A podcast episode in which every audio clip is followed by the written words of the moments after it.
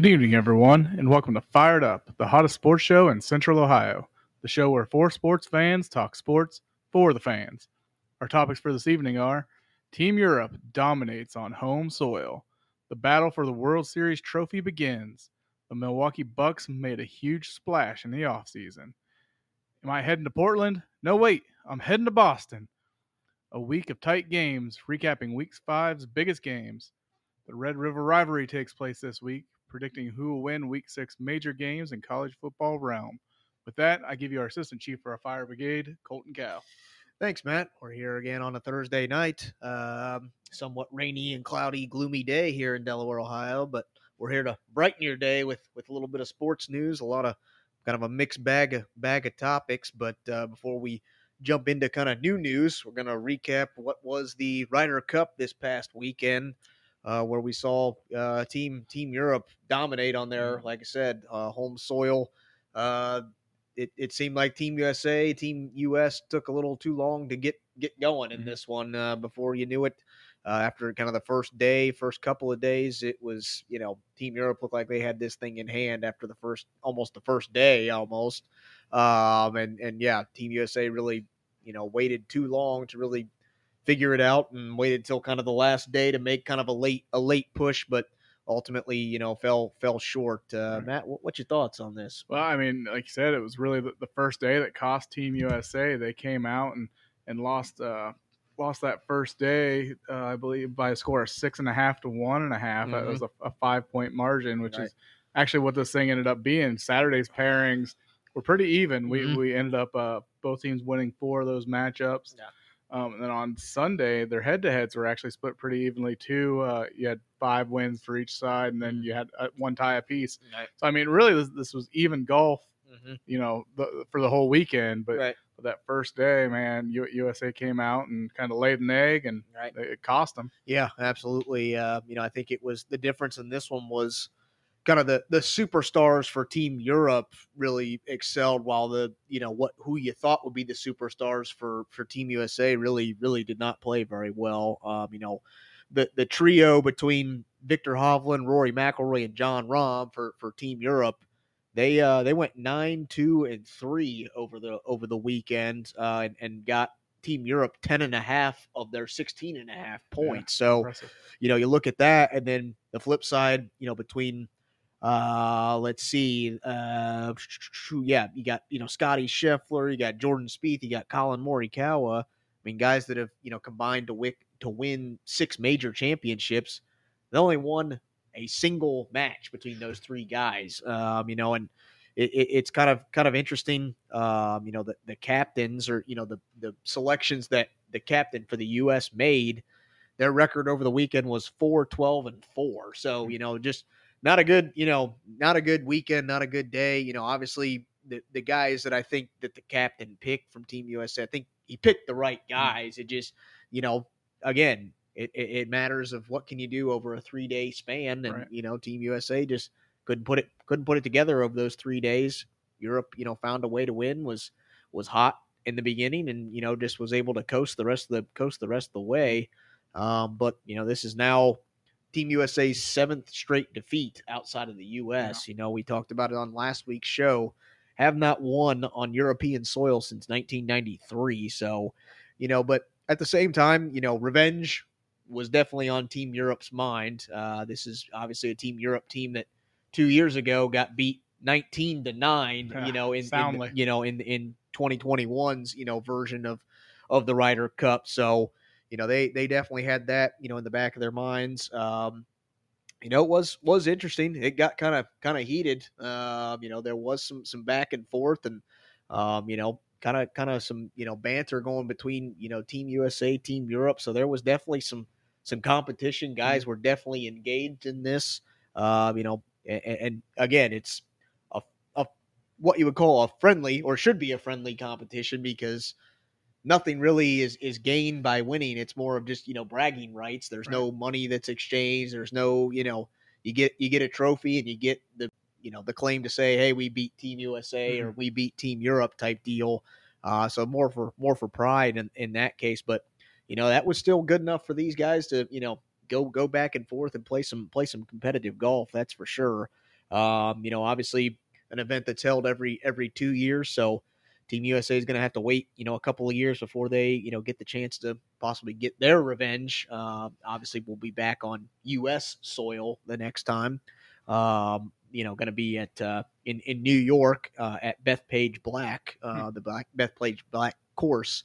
Um, so we will see what what the U.S. can do. Obviously, going to have to wait you know wait some time before right. we get to get their chance to get some redemption here. But uh, it's tough having to wait two years to, to get back to mm-hmm. back into the action. Right, right. But uh, you know, obviously gives gives time for Team USA to figure out what the what the best combo is. You know, possibly switch things up and you know see how they can take down you know take down Team Europe's you know top top guys because mm-hmm. you know the the good thing, or maybe not so good thing, uh, is that you know Team Europe's team's pretty pretty young in that sense. That you know they got some guys that are probably a lot of the same guys you saw now, are probably a lot of the same guys that are going to be on that team, yeah. you know, next year. So, uh, and it's kind of the same for Team Team USA. Not a lot of you know older veterans or whatever. Some guys that are obviously good and have been on the tour for for quite a while, but some some young guys. So it's uh yeah, definitely going to be interesting to see this Team USA Team Europe battle for several additions here because uh, yeah, a lot of a lot of the guys on the team are, are pretty young and uh, going to get the chance to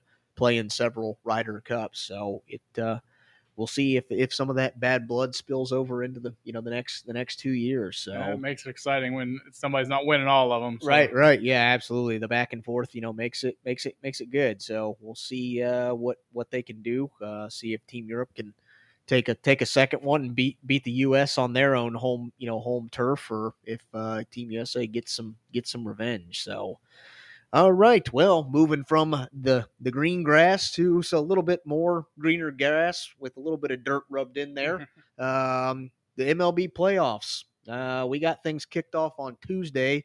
The wild card series for both of the uh, you know AL, the American League, and the National League didn't last long. yeah, we're already uh, through it. Uh, clean sweeps for every team that won in the wild card series. Uh, was a best of best of three series. Uh, every team that that advanced won two to nothing. Yeah. Um, you know, so we'll start over in the American League. Uh, you know, the Minnesota Twins were the three seeded uh, Minnesota Twins were taking on the number six seeded Toronto Blue Jays. Um, you know, a, a, a, team that the Blue Jays actually had a better record than the Twins, but Twins obviously won their division. That's why they're ranked higher or you know seated higher. But uh, didn't matter. Twins took care of business, two nothing, won both games. Uh, you know, game one three to one, game two two to nothing. So, you know, for a Toronto team that you know has some bats or has some guys that can really you know put up some big numbers only one run in the 2 mm-hmm. in the two games. The Twins really really locked them down in that in that series. Uh, Matt, any, any thoughts on that that series? Yeah, you know, it, it, seemed like the pitchers really showed up for the for the Twins there, and uh, I think they had that big uh, acquisition the uh, or midway through the season mm-hmm. from the Yankees, getting that pitcher from there. He, he, pitched well for him in this series, mm-hmm. and you know that's it.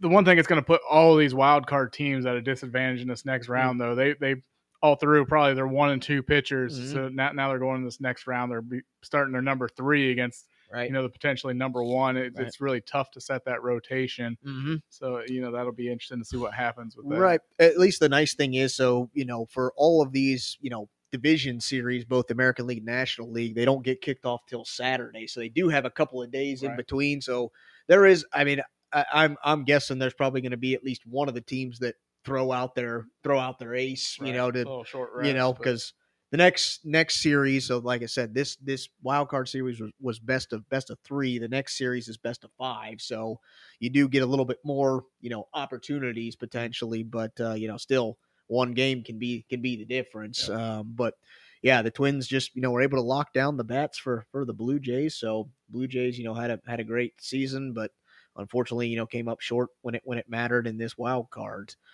Um, then the other wild card series, another uh, AL East team, the Tampa Bay Rays, who were knocking on the door of winning 100 games in the regular season and were one of the hottest teams to start the season, uh, saw their playoff chances or saw their playoff lives get eliminated real quick by the Texas Rangers. Mm-hmm. Um, Rangers, like I said, swept it two nothing.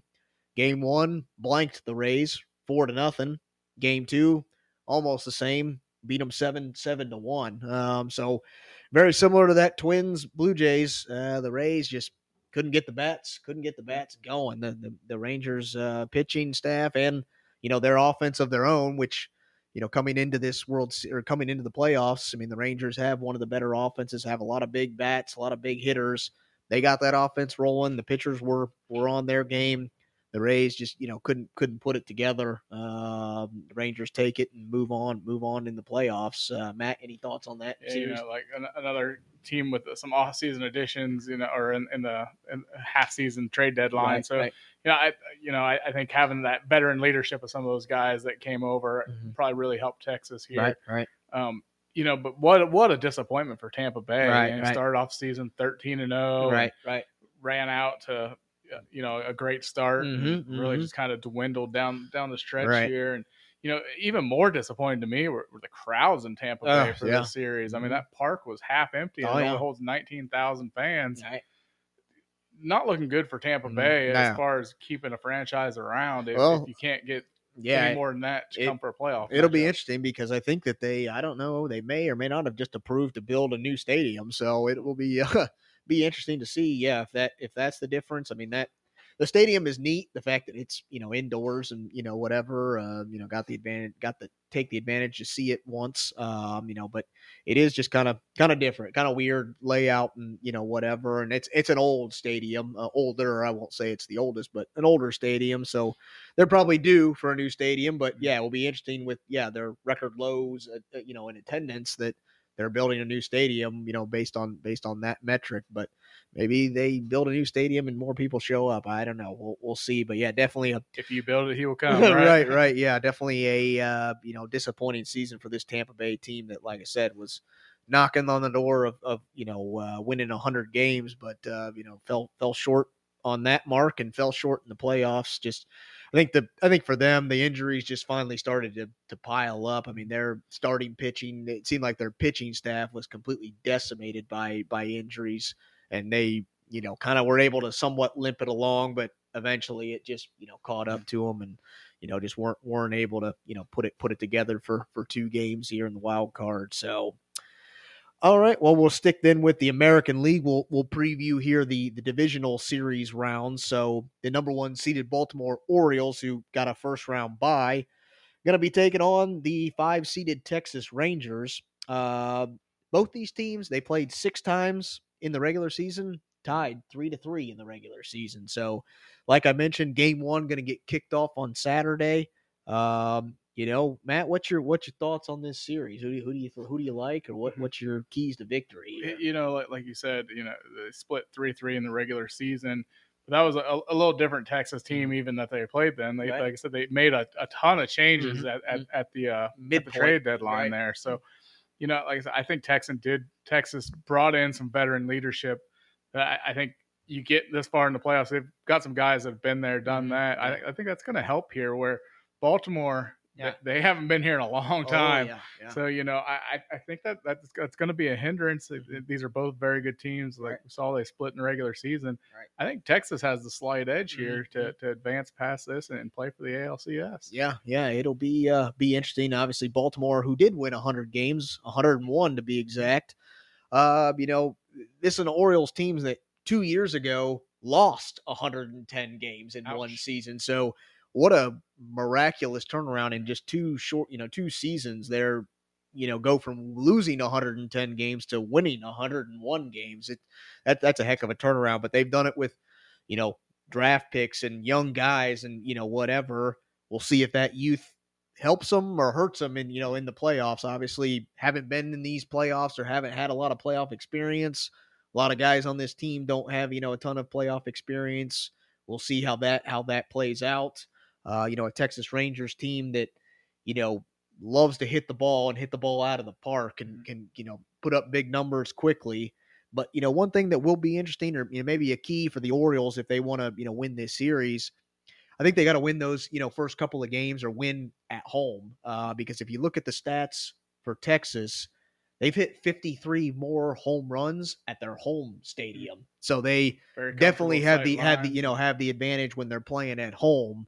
So if the Orioles can you know get jump on it early, you definitely don't want to have to go back to you know back to Texas down you know down in the series Right. because they obviously can hit they they know the sweet spots, know where to go, you know, in their own home park.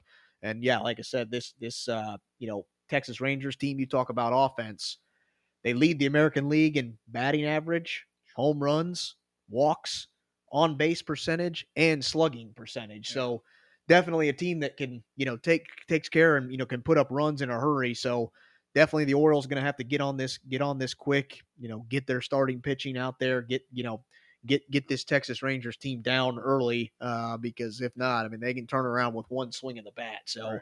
definitely going to be going to be interesting to see.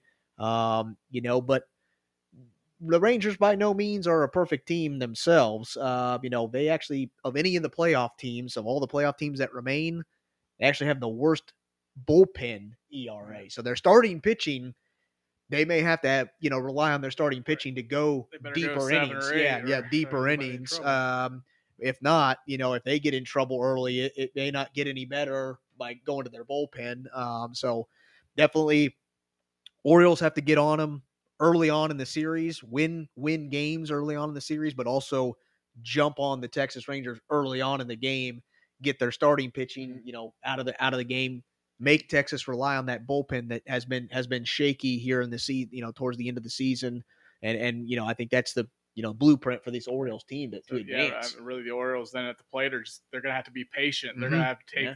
take some strikes, oh, take oh, yeah. some balls. Yeah. You know, make make the pitcher go deep in the count, and right. you know he won't last as long. Right, so right. I think that'd be their their best best strategy to go to, yeah. to get past this Texas team. Absolutely. Um, well then the next series in the in the division series for the American League, the uh, defending uh, World Series champion, the Houston Astros, uh, coming in off the season winning 90 games, taking on the three-seeded Minnesota Twins. Um, but the Twins in the regular season took this series four to 2 mm-hmm. um, but like I said, game one kicking off on on uh, you know on Saturday. Uh, Matt, what's your what's your thoughts on this series? You, who do you who do you like in this one? Yeah, you know, I, I got to go with Houston. Uh, they, they they're another team who made some trades at mm-hmm. the deadline, mm-hmm. brought in some pitching to, right. to, really help this team out. Yeah, you know, veteran pitching, a guy mm-hmm. like Justin Verlander right. who's been around it forever. Yeah, so you know, you, you, can't you just you can't beat that experience. Mm-hmm. Minnesota, on the other hand, this is their first playoff uh, series win since what I read? Twenty one, yeah, twenty one years ago. Yeah. The first time they've won so, a World Series, or not a World Series, but a, a playoff, playoff series. series yeah. So so you, you know I, they're, they're, playing with house money at this point. Yeah, I, I, think the fans are happy right, right. That, they moved on, but they're also one of the worst teams of, of all the teams in the in the right, playoffs. Period. Right. You know, they, they, had a, a, record of 87, 75 mm-hmm. and just got in by default because right. the rest of that division not good. Didn't didn't play great. Right. So you know, you know I, I think I think they'll be playing free and loose mm. because, mm. like I said, they are playing with house money. But right. I, I, think Houston has too much experience. Yeah, yeah, I think this will be be an interesting series. I mean, if you look at the pitching, uh, you know, the the the Twins from a pitching standpoint, I mean, they got some strikeout gurus, some guys that can really work the strike zone and, and can put up the numbers as far as the Ks go. Uh, so that's you know going to be going to be interesting if they can get some of these Astros batters, you know, get them get them to strike out, get them to swing at some balls that you know they shouldn't be swinging at, type thing. Uh, I think they're definitely going to have to do that. I think for this Twins team to win this series, they're going to have to keep it low scoring like they did in their first series against the Blue Jays. Uh, the Twins are not built to win high scoring game. They don't have the offensive firepower that I think this Houston Astros team does. Uh, so yeah, for the Twins to have any hope to pull off an upset here, keep it low scoring, rely on that starting pitching a lot. Uh, you know, frustrate these Houston Astros batters. But you know, if if not, this this will be a quick series for for the Twins. Uh, you know, I, I, just think there's too much too much experience, too much firepower on that on that uh, you know side for for the Houston Astros. I, I like the Astros to win this. You know, continue to defend their you know World Series title. But I think it's going to be going to be a close, close, you know, contested series. So, so if we go, my prediction, we, we got a Subway Series here, Houston and Texas. Right, playing, right, right. Playing for the ALCS. Mm-hmm. Uh, I think you picked Baltimore there. Yeah, I kind of like Baltimore. Like, you know, kind of like the underdog. You know, I, I, I like the fact that yeah, Baltimore. It's it's a new team, hasn't been here. You know, somebody new.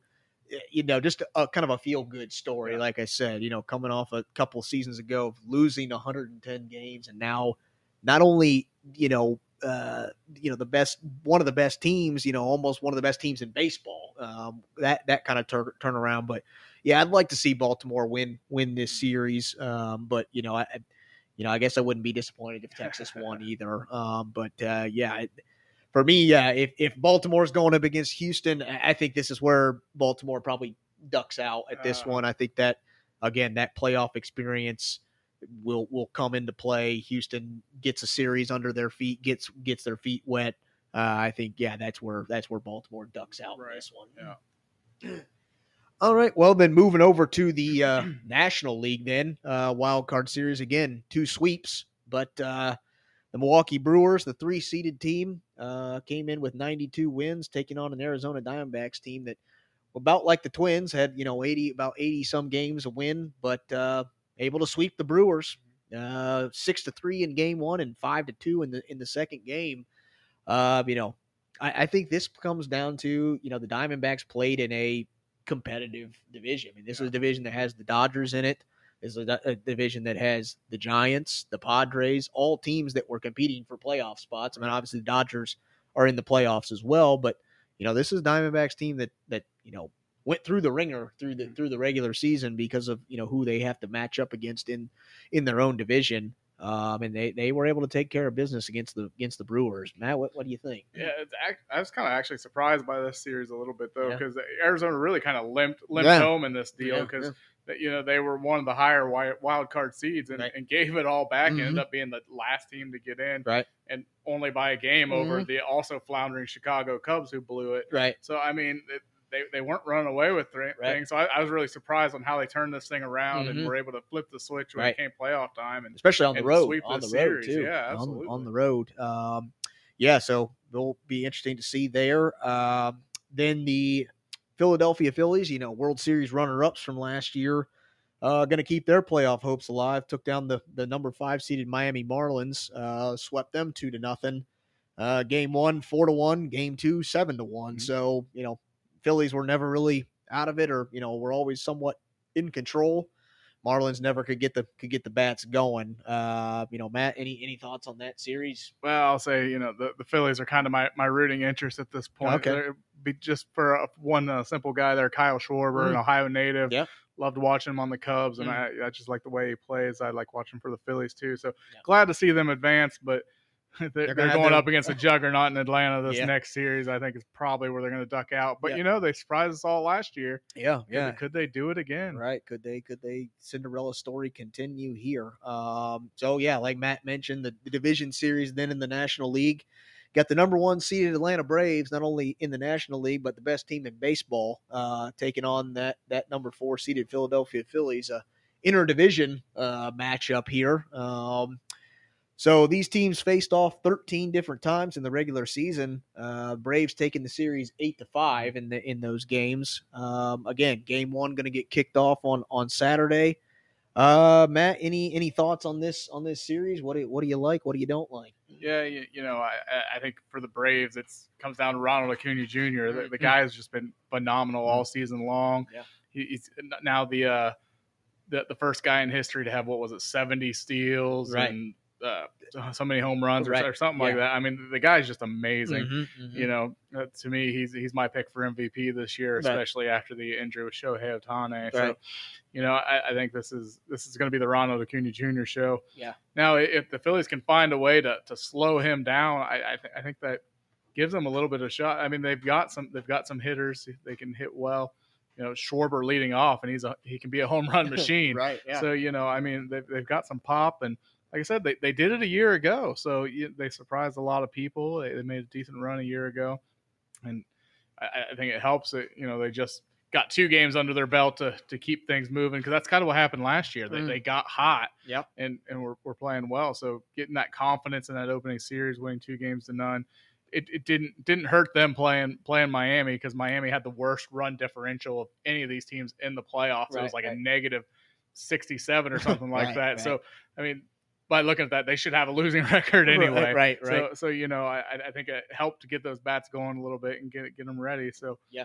I- think it'll be an exciting series. Oh, I, yeah. I just think ultimately Atlanta's just got too much for them. Yeah, yeah, I gotta gotta agree. I think uh, again, Philly's gotta. it's gonna be tough, but they're gonna have to match the Braves somewhat bat for bat Yep. here in this series to have a have a real chance. Uh, because the Braves, I mean, one through nine, they got guys that can hit it out of the park. And and you know, again, one swing of the bat, you think you're up three nothing. Well, one swing of the bat, you're down now. So Right. it, it, it's it's you know crazy how how this Atlanta team is built, but they you know they can they can get runs quick. They can get on you in a, in a hurry. But you know, you look at the Phillies. Uh, this is a team that coming into like the midway point, you know, kind of the the, the trade deadline slash All Star break, they were ranking towards the bottom of the league as far as home runs go. But you look over these last two months, August and September, they actually tied the Braves for the most home runs over that two month span. So they're they're getting hot at the right time. They're definitely uh, you know hitting hitting the bat, and like I said, got to match this Braves team somewhat bat for bat. Um, and and so far through the last two months, they've been able to been able to do that. But uh, playoff times, it's you know different different ball game Yeah. here. You know, it's it's you know winner winner kind of go home in, at this point, but. Uh, you know, it's it. This is going to be an exciting, exciting series. Um, you know, obviously, the Braves has been my kind of National League team to you know represent here in, in, in the National League. So, you know, hoping hoping that you know stays the case. Obviously, a Braves team that's a household name in this playoffs have been been right there. You know, won a you know won a World Series not too many you know seasons ago. So, we shall see. This team's built you know built for October, that's for sure. Uh, but we'll see what the what the Phillies can do. Never can count them out. I think every time that you do, that's when they they make fools out of everybody. So I, I will say for, on both sides of this thing, the, the one seeds kind of got the short end of the stick because they both got the tougher matchup here in the in their first playoff round. with, Mhm. you know, Houston getting getting Minnesota. Right. That seems pretty easy for them, and we'll talk about LA and Arizona. But I, Right. I, I think looking at that, LA should run away with that thing. Mhm. Actually, I'll, I'll even kick it off just talking about those two in the regular season. You had the Dodgers; they took the regular season series six games to one Mhm. and that was a, a Dodger or yeah, a Dodgers team that didn't before the trade deadline even Mhm. won a lot of those games. right, So right. they, they went out and got better at the trade deadline. Mhm, mhm. I just I don't see Arizona having much of a chance if this thing's not a sweep. It, it'll be close. I, I think the Dodgers maybe give up one game. Yeah, yeah, absolutely. Uh, you know, and again, another interdivision matchup. Uh, you know, the Diamondbacks and Dodgers both in the same same division, the NL West out there.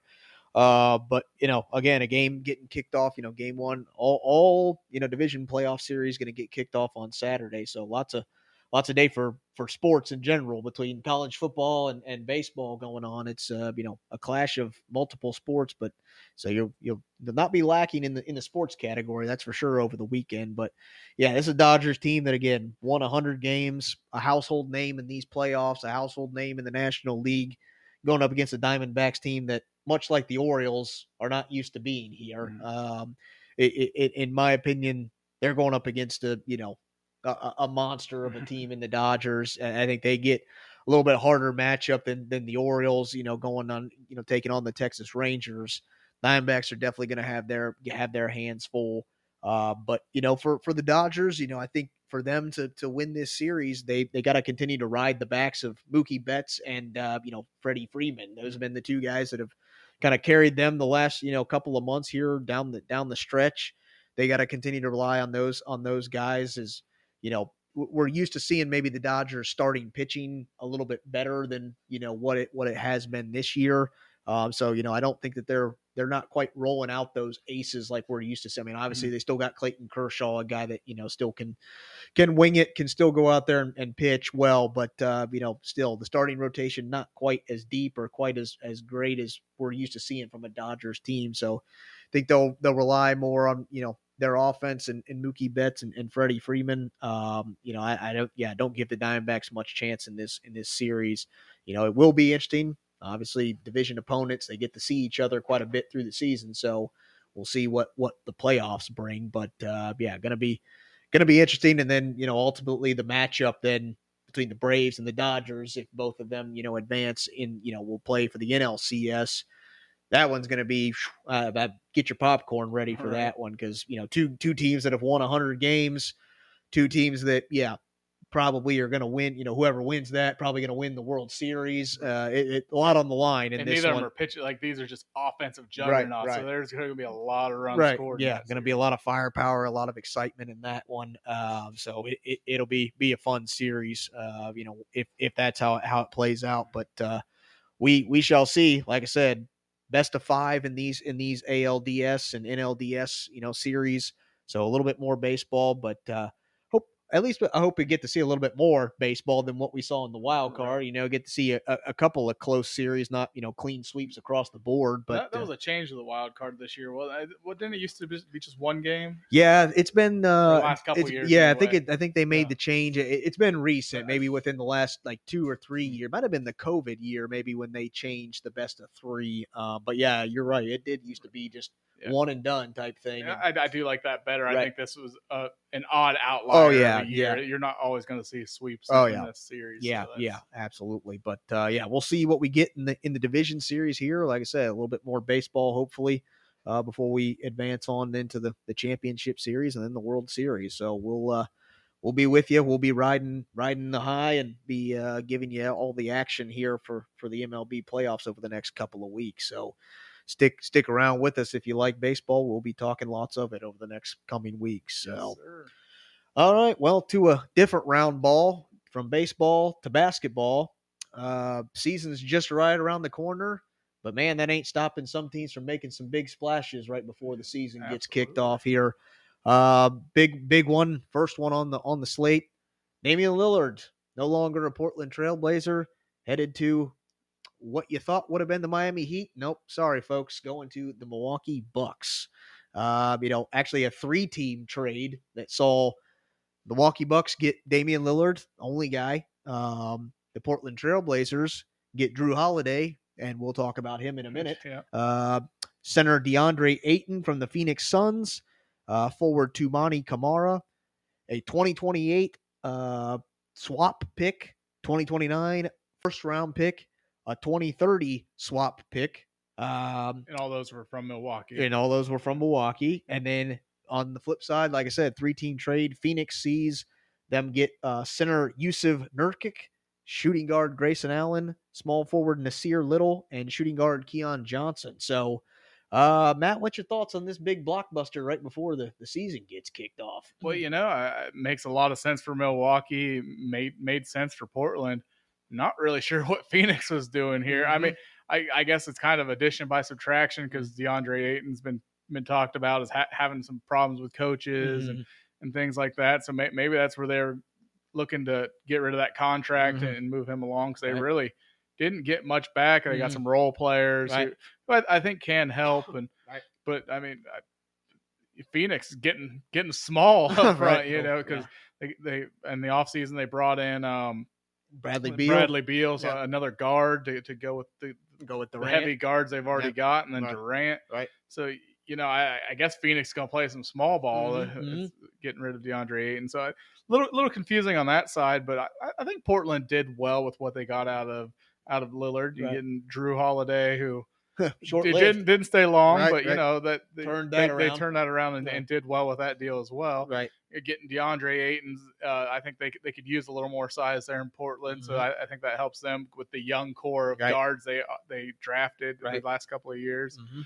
uh, and then then future draft capital. You know, swap rights in 2028. I- I'm not sure that does anything for Mm. them really. Right. I, I think Milwaukee will be the better team. Oh yeah, So, yeah. you know, I, I doubt they'll be swapping there. They get Right. that 2029 first round pick, which I mean, Milwaukee's going to be good for a while, so it, it's probably going to be a late first round Mhm, pick, but it's still an extra pick in the first round. Right. I mean, maybe by 2030, maybe that swap's worth something Right, at that right, point yeah. for them if, if they've done done well. So Mhm. you know, I I- I think they they did as well as they could, and Right. you know, kudos to Portland for holding out for what they thought was their best deal Uh-huh. because Lillard in- his camp kind of said Miami or bust, Yeah, yeah. right, yeah. so so you know I, I I give Portland credit for do, doing good by Lillard. I mean, they, it's not like they sent him to some team that can't Mm-hmm. Right, win, Right, right. Didn't send him to Detroit. but they they also made sure they did well by themselves. Mhm. Yeah, absolutely. I mean, obviously, this was this was something you know, somewhat of a long time coming here over the last couple of months after Lillard, you know, basically demanded to be traded or you know requested you know a trade from the Portland Trailblazers. You know, a guy that that stuck around with Portland for for 11 seasons and and you know, Portland never you know, as as much as they probably should have, they never fully committed to trying to get Lillard the help that Mhm. he needed to to continue to advance in a in a Western Conference that's been uber competitive. Uh, it was you know get some free agents in there, get some star players, um, or or you know, you might be just happy with making the playoffs, and that's kind of what Portland has done the last you know decade or so with Lillard on the team. Is they've just been content with kind of just making the playoffs, maybe win a series or two, and and that's that's about it. They you know never really have tried to somewhat go all in and, and, and really get get the all stars out there and see if they could really make a push to to win a win an NBA championship. So, you know, I think Lillard gave them you know some good seasons. Obviously, played you know great basketball in, in Portland, but yeah, this was just something that was coming at at, at some point. Um, and and you know just so happened that the Bucks the Bucks called. They had what the Portland Trailblazers wanted, and you know they made made the deal happen. Uh, while you know the Phoenix Suns threw their threw their hat in the you know in the ringer there. Um, but it, it, it's very interesting for this Phoenix Suns team because you look at it. I mean, this is this is a team that just two or three seasons ago was you know was in the NBA Finals, right. um, competing against this Milwaukee Bucks team in that in that NBA Finals. Uh, but with with DeAndre Ayton on the way out, the only guy left from that NBA Finals team, including the coach, Devin is Booker. is Devin Booker. Uh, so it's it's crazy in just a few short seasons how things can change in the NBA. Um, you know, and, and obviously Phoenix is. I wouldn't say they're rebuilding because they've rebuilt with all stars. They're, they're they're definitely not short of talent, that's for sure. Um, but yeah, it's definitely a, a, major rebuild for them, and, and have brought in a lot of new pieces. So we'll we'll see what uh, what this Phoenix Suns team can do, you know, based on that. But Obviously, the winner in this one is is Milwaukee. You know, instantly puts them, you know, as one of the favorites to win the NBA championship next year. You pair Damian Lillard next to, you know, the Greek Freak. Uh, you know, that's hats off to Milwaukee. Uh, they they definitely have you know put themselves atop the Eastern Conference. You know, but you know between them and Boston, it's going to be interesting. But mm-hmm. you know, definitely even shot themselves up there you know, amongst all the other NBA teams as well. So we'll see how it plays out. Obviously, like you said, you know, only a couple weeks before the season gets kicked off. Uh, you know, big big trade. So you know, Damian Lillard's got got some work on his hands to get acclimated with his new teammates and get you know fit into the system and figure out how that's going to work. Um, you know, we've we've seen this thing, you know, these kind of moves in the in the past get off to kind of some rocky starts. Right. So we'll we'll definitely see uh, if there's any rust or any kind of you know growing pains in the beginning, or you know maybe they just hit the ground running from the very beginning, and this Milwaukee Bucks team you know dominates from the beginning. But we shall see. Um, but then talking more NBA news, more NBA trades. Um, like we mentioned, Jrue Holiday was not in Portland for very long, or even if he was in Portland at all, he got shipped out, shipped back to the East Coast, headed headed to the Boston Celtics. Uh, so the Boston Celtics they got point point guard Jrue Holiday, while the Trailblazers continued to rack up draft capital and you know other pieces to add to their team. They got in return Malcolm Brogdon and uh, center Robert Williams from from Boston, as well as a 2024 first round pick and a 2029 first round pick. Um, you know, and and the Blazers, to my knowledge, they're not done. They may even take Malcolm Brogdon and yep, try to shop him, shop him around. So this is this is a team that definitely is committing to getting some picks, getting more picks, going into somewhat of a full rebuild mode while adding, you know, some veteran players here and there to maybe somewhat be competitive, but definitely, you know, taking a taking a turn to, uh, you know, definitely uh, be be somewhat of a rebuild here. Uh, but you know, honestly, looking at this trade I think the Trailblazers got more from this trade than they necessarily did from Damian Lillard, which right. is you know shocking to me. I mean, don't get me wrong, Jrue Holiday's a great guy, but a great player, but not nowhere near on the level of what Damian Lillard is, or right. you know the the you know number of All Star selections and you know points per game and stats and all that stuff. So yeah, to me, I feel like Portland did better on this trade than they did, you know, with with Damian Lillard. But you know, hey, whatever works, I guess. That at the end of the day, they got all the picks. So, Matt, what's your thoughts on this on this trade here? You know, I, part of me likes it for Boston, and part of me doesn't because they got rid of Robert Williams, who was a nice player for them in, mm-hmm. in the front court, and and that they're kind of lacking some size. I mean, I, I, know they they brought in. Uh, Kristaps. Kristaps Porzingis there, but uh, you know he's not really known for being a banger or Right, a yeah, defensive guy. He's yeah. a scorer. right, so right. I, I, I think So now you're Lu- relying on an old age Yeah. Al Horford to be your, Right. you know, big guy. so. I, I- I do think that that hurts a little bit, but I, I also think they had to make the move to bring in a guy like Jrue Holiday because he's one of the best two way players in the league. He's going to replace Marcus Smart, the ex defensive player of the year for the Celtics. Yeah.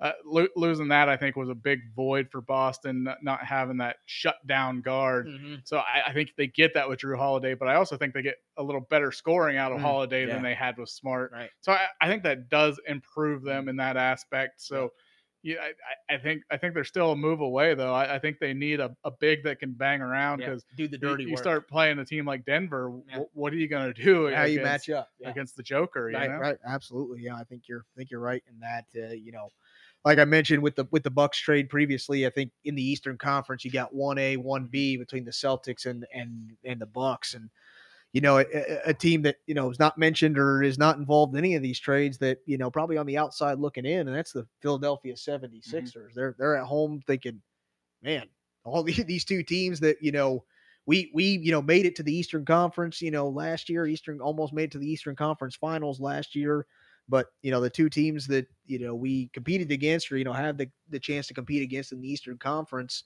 they just got better. Right. And the Philadelphia still doesn't even know what's going on with the whole James Harden situation. He's there, not happy. The, Like, the, the, the championship window is closing fast for Yeah. this Philadelphia team because the you know yeah the teams that they're competing with between Boston and Milwaukee just got better, made some big splashes here, while Philly's just kind of standing pat and you Right. know hoping that they can they can make a run. But yeah, if there's a loser out of this, it, it might be Philadelphia, who wasn't even involved in any of this stuff because they just you know have sat around and you know still don't know what their team's even going to look like. or you can say the other big losers, the Miami Heat. Oh, who, yeah. who, who kind of waited around all Right. off season Right. thinking they were going to make this happen. Right, they didn't right. make any other moves. and, Right.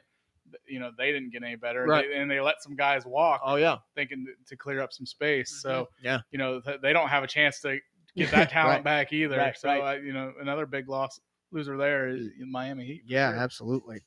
All right. Well, like we mentioned, you know, NBA is gonna gonna be getting started here shortly, so we'll definitely you know kick it off with with the NBA in a couple of weeks. But uh, yeah, some big splashes right before the season gets started. But uh, we'll we'll see how it plays out for for this Celtics team for this Bucks team. So, all right. Well, we're gonna take a uh, real quick commercial break. Stick with us. We'll be right back.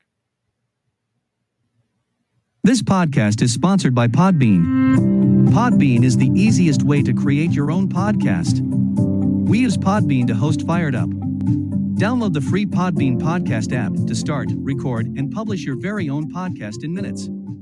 Podbean provides everything you need to run your podcast, and you can record and publish episodes directly from the app on your phone.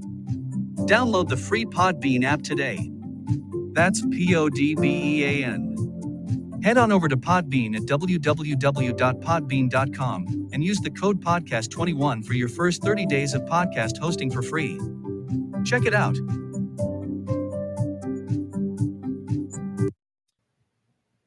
All right, we're back. Well, we're going to be talking college football the rest of the night here. Uh, going to start with the recap of our of our five games from last week, and then Another bad week for the three of us. yeah, all three of us took it on the chin last Yeah. week. Uh, so we're definitely gonna gonna try to get the get the ship righted, hopefully this this week. But uh, yeah, a lot of lot of you know somewhat competitive, close games last week. Uh, you know, some of them went our way, and most of them didn't. So we will uh, get things kicked off with the with the Friday night game that that happened last week between uh, at the time number ten Utah and, and number nineteen Oregon State. Final score: Oregon State twenty-one, Utah seven. Um, Matt, what's your what's your thoughts on this game? Yeah, you know this this comes down to this Utah team without Cam Rising just They- they not having yeah. any offense. They're just yeah they're they're lost out there. And you know I, I got to give credit to Oregon State's offense as well though because they they they put up 358 yards, Mm. 227 through the air, 131 on the ground against what had been proven to be a stout Utah Mhm, defense. I mhm. mean they were shutting people down. So Yeah. Oregon State figured something out to, Yeah. to go against that defense because I think coming in we thought eh, even with Utah not being able to move the ball and, Mhm. and put up a ton of points They still we beat- thought that defense yeah. was the real deal, right. And, and Oregon State got it figured out. Right. Yeah. They they found a way to get it done. I, I won't say that their offense was was stellar, but it did enough, obviously, in this one to win the game. Um, you know, I, I think for me, it was only a matter of time. I talked about it on the show last week. Without Cam Rising in there, it was only a matter of time before this Utah team ran into somebody that would figure out their defense and, and be able to score Enough. just enough points to win the game. And it just so happened to be this week. Obviously, I missed the game, you know, picked it picked it wrong. But uh, yeah, definitely, if this Utah team wants to stay competitive in the Pac-12 or give themselves somewhat of an outside chance to possibly make the playoff, Mhm. They have got to get Cam Rising back in the game. They it- he's got to find a way to get healthy. I don't know what it is. You know, it, the last several games he keeps he warms up with the team, taking reps in practice. You know, all that stuff, and then right before kickoff, he's back in street clothes. So I I don't know what's going on, but for them to stay competitive, they got to figure out a way to get him back on the field because this offense is just inept without him in there. Well, and with the, with the way that conference is looking, does he even come back at this point, Yeah. knowing that there probably isn't much chance for Right, them to, to right. make a run at this thing? Yeah, yeah, absolutely. It'll be interesting to see how it goes, you know, going forward. Definitely, you know, some more tough games for Utah on their on their schedule. So, but uh, hats off to Oregon State, you know, rebounding from a tough loss, you know, last week to get get a big win this this week. So, all right, well, a game that wasn't that competitive, uh, a game that we did get right. Uh, Texas Longhorns taking on the Kansas Jayhawks, won by a score of forty to fourteen.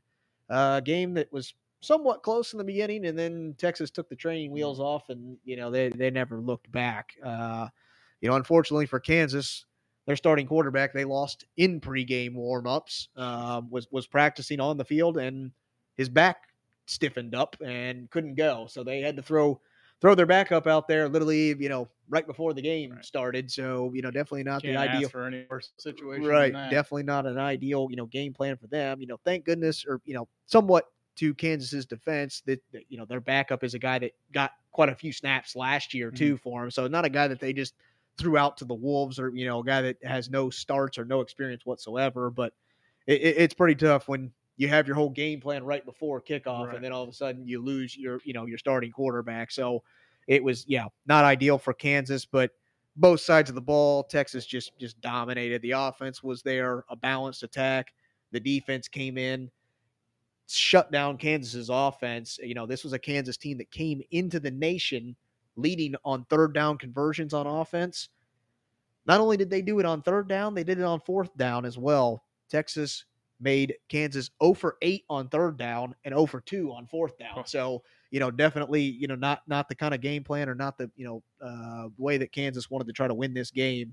Uh, matt what's your what's your thoughts? Well, I mean, you talked a lot about Texas's defense, but man, it's equally impressive was their offense this Mhm, game. They mhm. went for 661 total yards, 325 through the air, and 336 on the ground. Yeah. I mean, when you're when you're playing that complimentary football, oh yeah you're, What do you're, you you're do? tough to beat. yeah. Yeah, They, they can't stop you either way. right You know, hats off to Texas for figuring this offense out. right yeah If their their offense and defense are both humming like this, they're going to be tough for anybody to beat. Right. Yeah. You know, coming into this game, you know, obviously have a another big game on the slate that we'll talk Yeah. about. You know, you you thought maybe there could be a letdown there, or you know, kind of a look ahead, but man, they they definitely didn't. So, well, speaking of offense, if you like offense, this next game, number thirteen LSU and number twenty Ole Miss. What a contest! What an up and down game this was.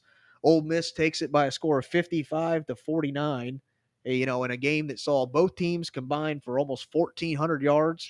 14 touchdowns and strong performances from both of their starting QBs. Uh, you know, both of them almost threw for 400 yards. Each one had four passing touchdowns. Each of them had one rushing touchdown. So, Matt, what's your thoughts on this track meet of a game? Well, yeah, that's exactly what this was. It was a game of runs. I mean, LSU stormed out early, right? got up, I believe it was 21 to 7 Mhm. a- a- after two quarters, but then second and third quarter, it was all Ole Miss. Yeah, And they, yeah. they came back and took a big lead. And then Mhm. Here in the fourth quarter, then LSU comes storming storming back to, to have a chance to win. Like neither team wanted to win this Right, thing as far right. as the defense went. Yeah. But you know, I guess credit Ole Miss's defense for doing just enough. They Found got three, three sacks and forced a turnover. Right, right. And then that was just enough to Right, right. give it give it to them in their favor. Yeah, I mean, the, you you got to say the Rebels have to be thanking their stars that they you know won this game. Obviously, took one on the mm-hmm. chin the week before in Yeah. a game that they probably should have won against a you know an Alabama team, but you know just looked offense looked bad in that one, but they found it in this game, that's for sure.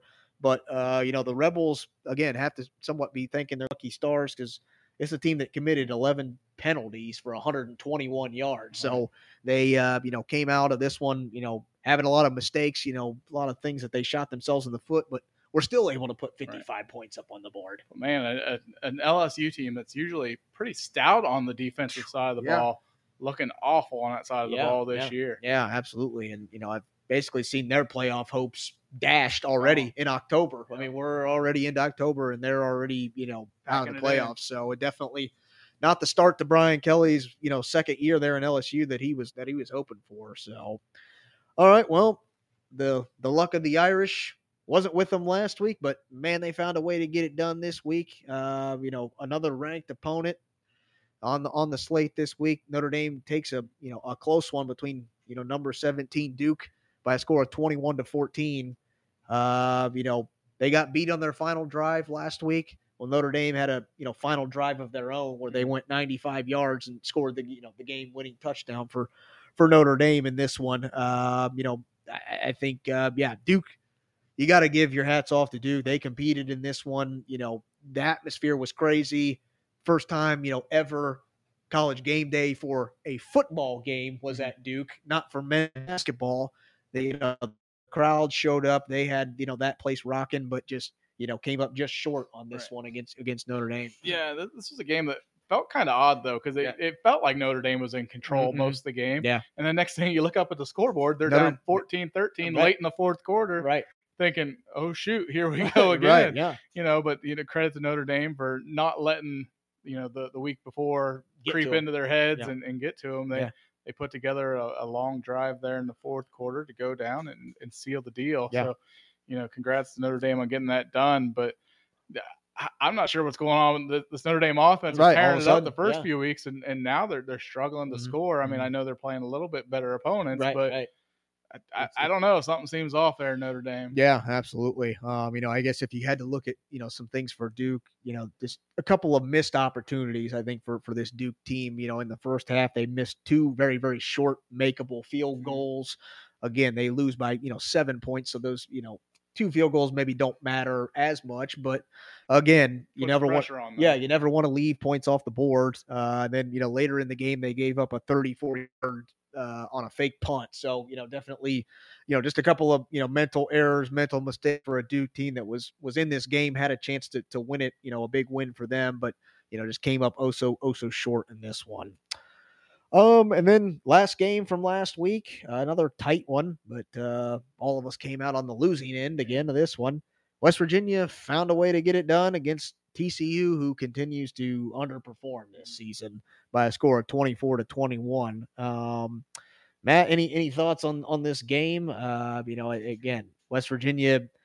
I I don't know that West Virginia really did anything spectacular. I feel like TCU lost this game more than than West Virginia really won it. In Well, my I, opinion. I guess to me the, the biggest thing West Virginia did was they blanked TCU in the second half. There you go, know, yeah. I mean that defense showed up to play and short man too. Uh, Right, you know right. they've had all kinds of injuries. Mhm. Even lost one of their better defensive players in that game to Yeah. an injury. Yeah. and they just kept flying around. They had five sacks and Right. they, they held TCU to six of sixteen on third down conversions. Right. That, that- uh, the defense came to play. Oh yeah, I mean, probably not good enough to, to win against some big time opponents, right, but right. but good enough to get it done and on the primetime stage against TCU. Yeah, absolutely. I mean, this is now a, a Mountaineers team that's 2 and 0 in the Big 12 for the first time since 2018. So, you know, good for them. Obviously, their first couple of Big 12 opponents have not been, you know, the top tier Right. opponents. You know, they'll definitely have some some better competition coming their way, but you know, you talk about that defense, you know, not only limiting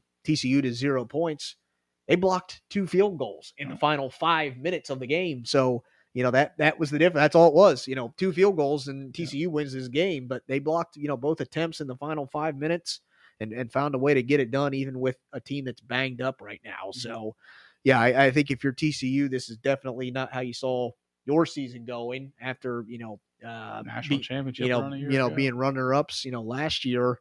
Uh, it's definitely not the not the start to their season that they that they wanted. So we'll see if TCU, you know, throws in the towel or if they're able to, to right the ship and still, you know, keep it keep it going. Um, you know, still still have in a lot of you know a lot of games left, still a lot to play for. But uh, yeah, definitely, you know, not not the start that they they wanted to this season. So.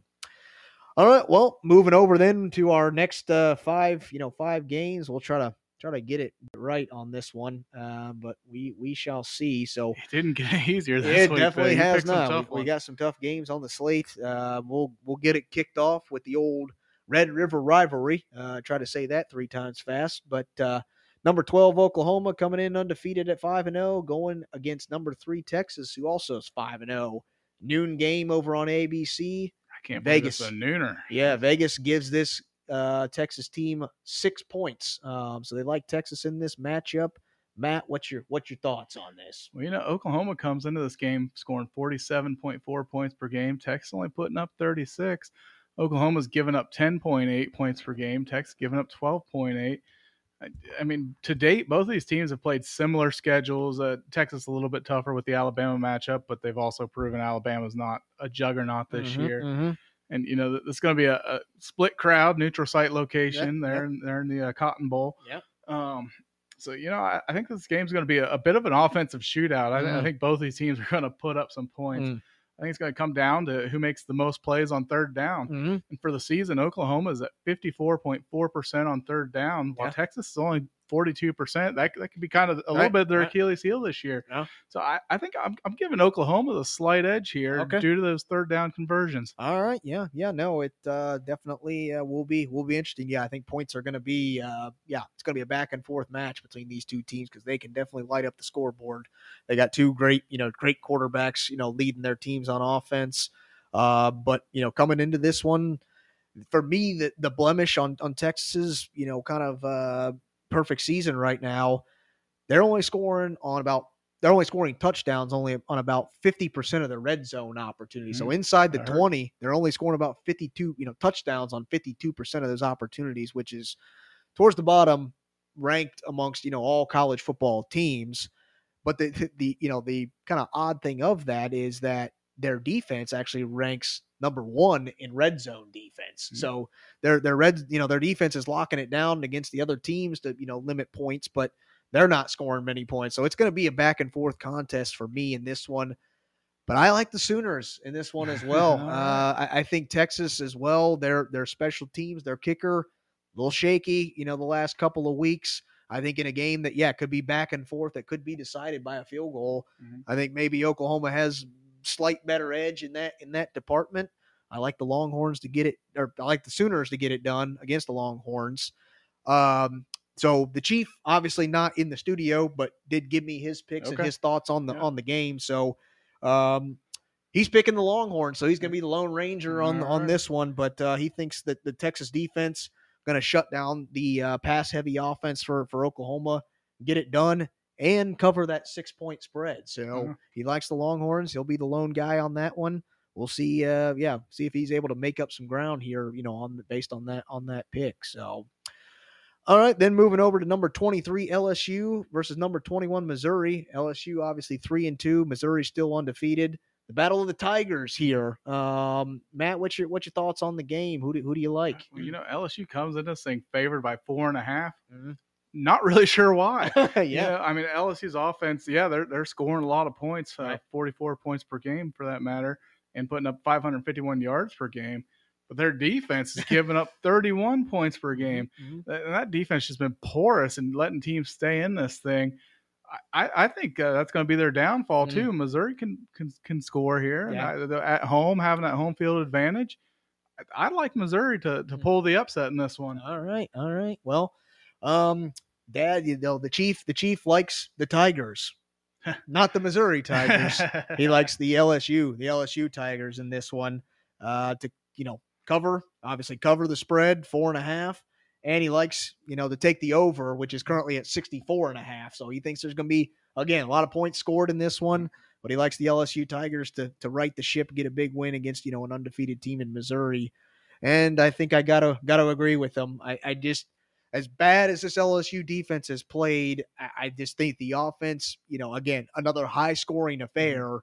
Missouri just it, it's going to be tough to match this LSU offense point for point, but I think it's going to be a close a close game. Yeah. Uh, but I think LSU is going to find some way somehow to come up with one stop somewhere, one stop somewhere, and I think that's all it's going to going to take in this game.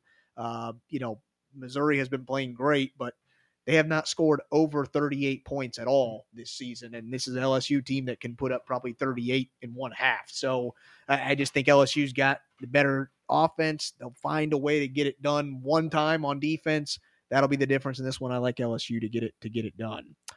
All right, then moving over to the uh, Big Ten, you know, two unranked opponents, but uh, Rutgers coming in at four and one, taking on Wisconsin at three and one. Uh, Wisconsin currently favored by 13, so almost a two touchdown favorite.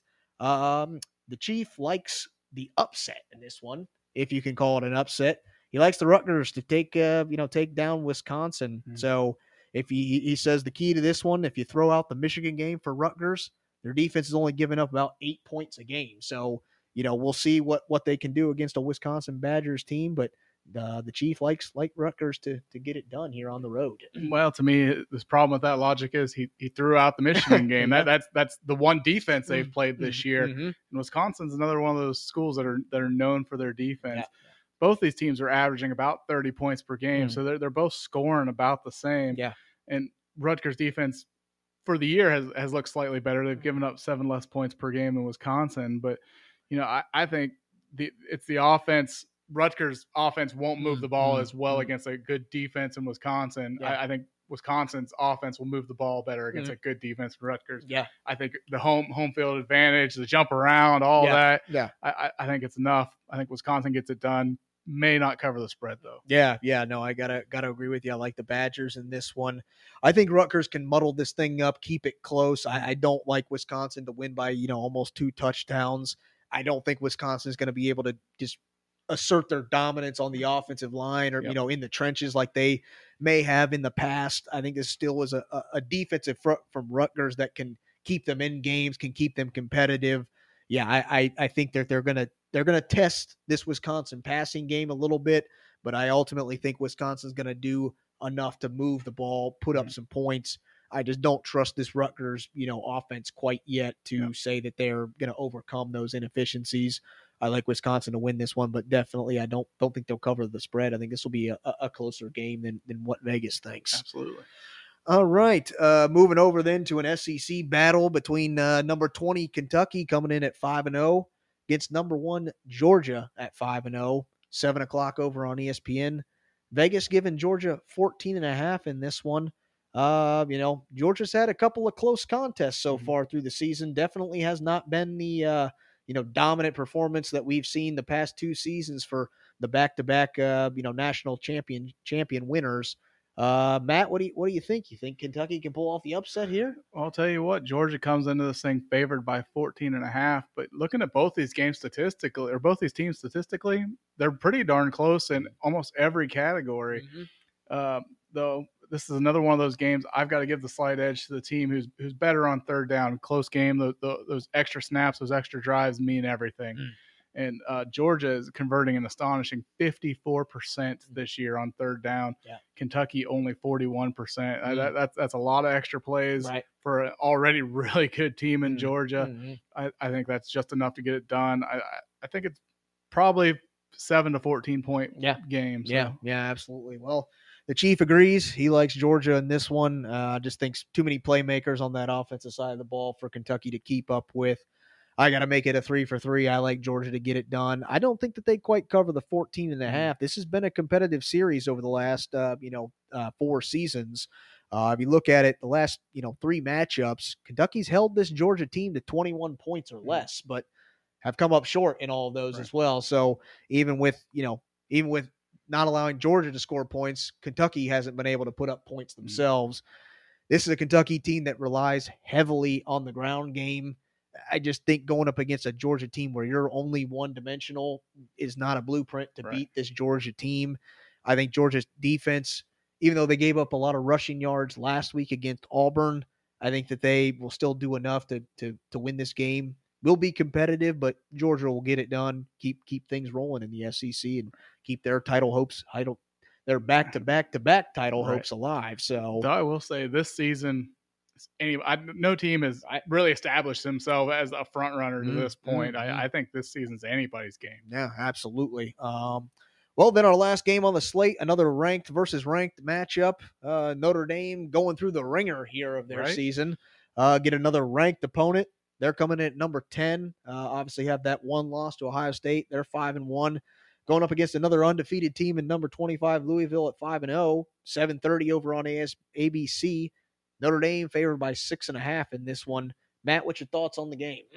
You know, I, I think uh, six and a half is probably about right here. Uh, Notre Dame's got to get something figured out on their offense, though, against these better teams. Yeah. But, you know, the, the schedule they've played compared to what Louisville's played, y- yeah, Louisville's ranked 25, and uh, they're un, uh, undefeated at this point, right? yeah. Uh, but they haven't really played any any prime time opponents. Right, right. This is going to be their biggest test. Notre Dame's defense is, is too good. They're going to slow that Louisville team down. Notre Dame gets it done. Yep. Uh, the, the chief chief agrees in that one. Uh, you know, obviously their third ranked opponent in three weeks, and lo and behold, Notre Dame gets another ranked opponent next week. Jeez. Uh, so uh, we'll we'll be talking about them again. Right. So we you'd think we're Notre Dame lovers on this on this show, but uh, Well, they, yeah. they're, they can get themselves right back into the thick of the Oh, playoff yeah. discussion with Abs- all these ranked wins. Right. So dad, dad, the chief likes, you know, the fact that Notre Dame's been battle tested up until this point. Uh, Louisville's defense gives up too many yards. Um, you know, against a, a Notre Dame offense, a, a quarterback that's a six-year veteran hasn't thrown a pick up into this season. Veteran leadership. Notre he likes Notre Dame to get it to get it done. I'm going to make it three for three as well. Um, you know, this is a Louisville team. You know, their quarterback Jack Plummer, guy that's you know leading. I don't know, probably pretty close to leading the country um, in you know passing yards per attempt. So he's uh, averaging over a first down every time he completes a pass. This is a guy that likes the home run ball because it definitely shows up in his completion percentage. He's only a 65% completion Oh, percentage. Um, you know, has 11 passing touchdowns on the year, but also has six picks to go along Hmm. with that. Uh, this is a Notre Dame defense only allowing opposing quarterbacks to complete 47% of their passes. This is not a matchup that favors well for this Louisville team. I think Jack Plummer will hit a couple of deep balls here Mm. and there, but I think he's also turnover prone. I think Right. Notre Dame will get get some turnovers, swing the momentum, get some easy points, short fields. I like Notre Dame and, in a veteran quarterback in Sam Hartman to uh, to get it done. Continue their their gauntlet of a of a season right here. Get another uh, you know ranked opponent, take down another ranked opponent on the road, nonetheless. So I think the luck of the Irish continues continues for this Notre Dame team. So. All right, well, that's our uh, that's our show for for this week. Thanks for listening to Fired Up with your hosts Colton Cow. Matt Cordis. We uh, hope you enjoyed our episode this week. And if you want to hear uh, other topics for future episodes, or you know, you just got a burning sports question you want to hear us talk about on the show, feel free to reach out to us on our different social medias. We do have an Instagram. If you look for at fired up underscore podcast, or you can find us over on Facebook if you look for fired up comma sports podcast.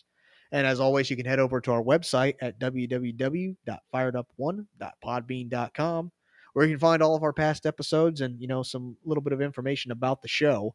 And as always, you can find this this episode and all of our past episodes on any podcast platform you can think of: Apple, Google, Spotify, Pandora. So all the big players, you can you can find our show. So appreciate y'all listening, and as always, stay, Stay fired up.